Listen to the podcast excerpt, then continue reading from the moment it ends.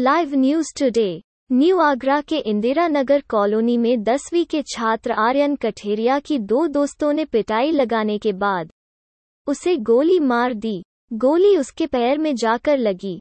Police ने एक आरोपी को गिरफ़्तार कर लिया।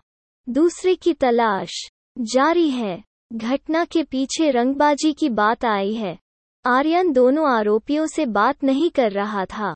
उनको नमस्कार नहीं किया था। इस कारण आरोपियों ने इस घटना को अंजाम दिया। दयालबाग स्थित रूपनगर कॉलोनी निवासी संजू सिंह कठेरिया चंदौली में जिला निर्वाचन कार्यालय में काम करते हैं।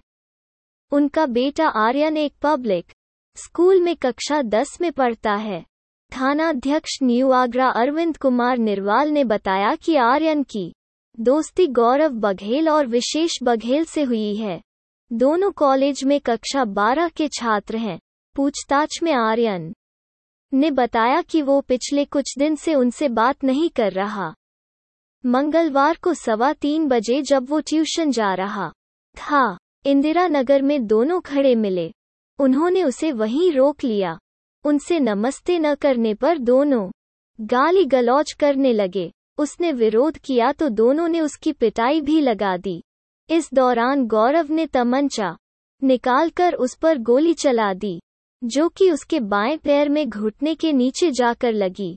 घटना के बाद आरोपी मौके से भाग निकले, सूचना पर पहुँची। पुलिस ने घायल को अस्पताल में भर्ती किया।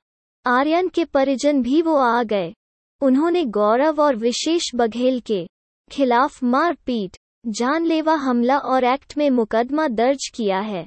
पुलिस ने विशेष बघेल को हिरासत में कर लिया।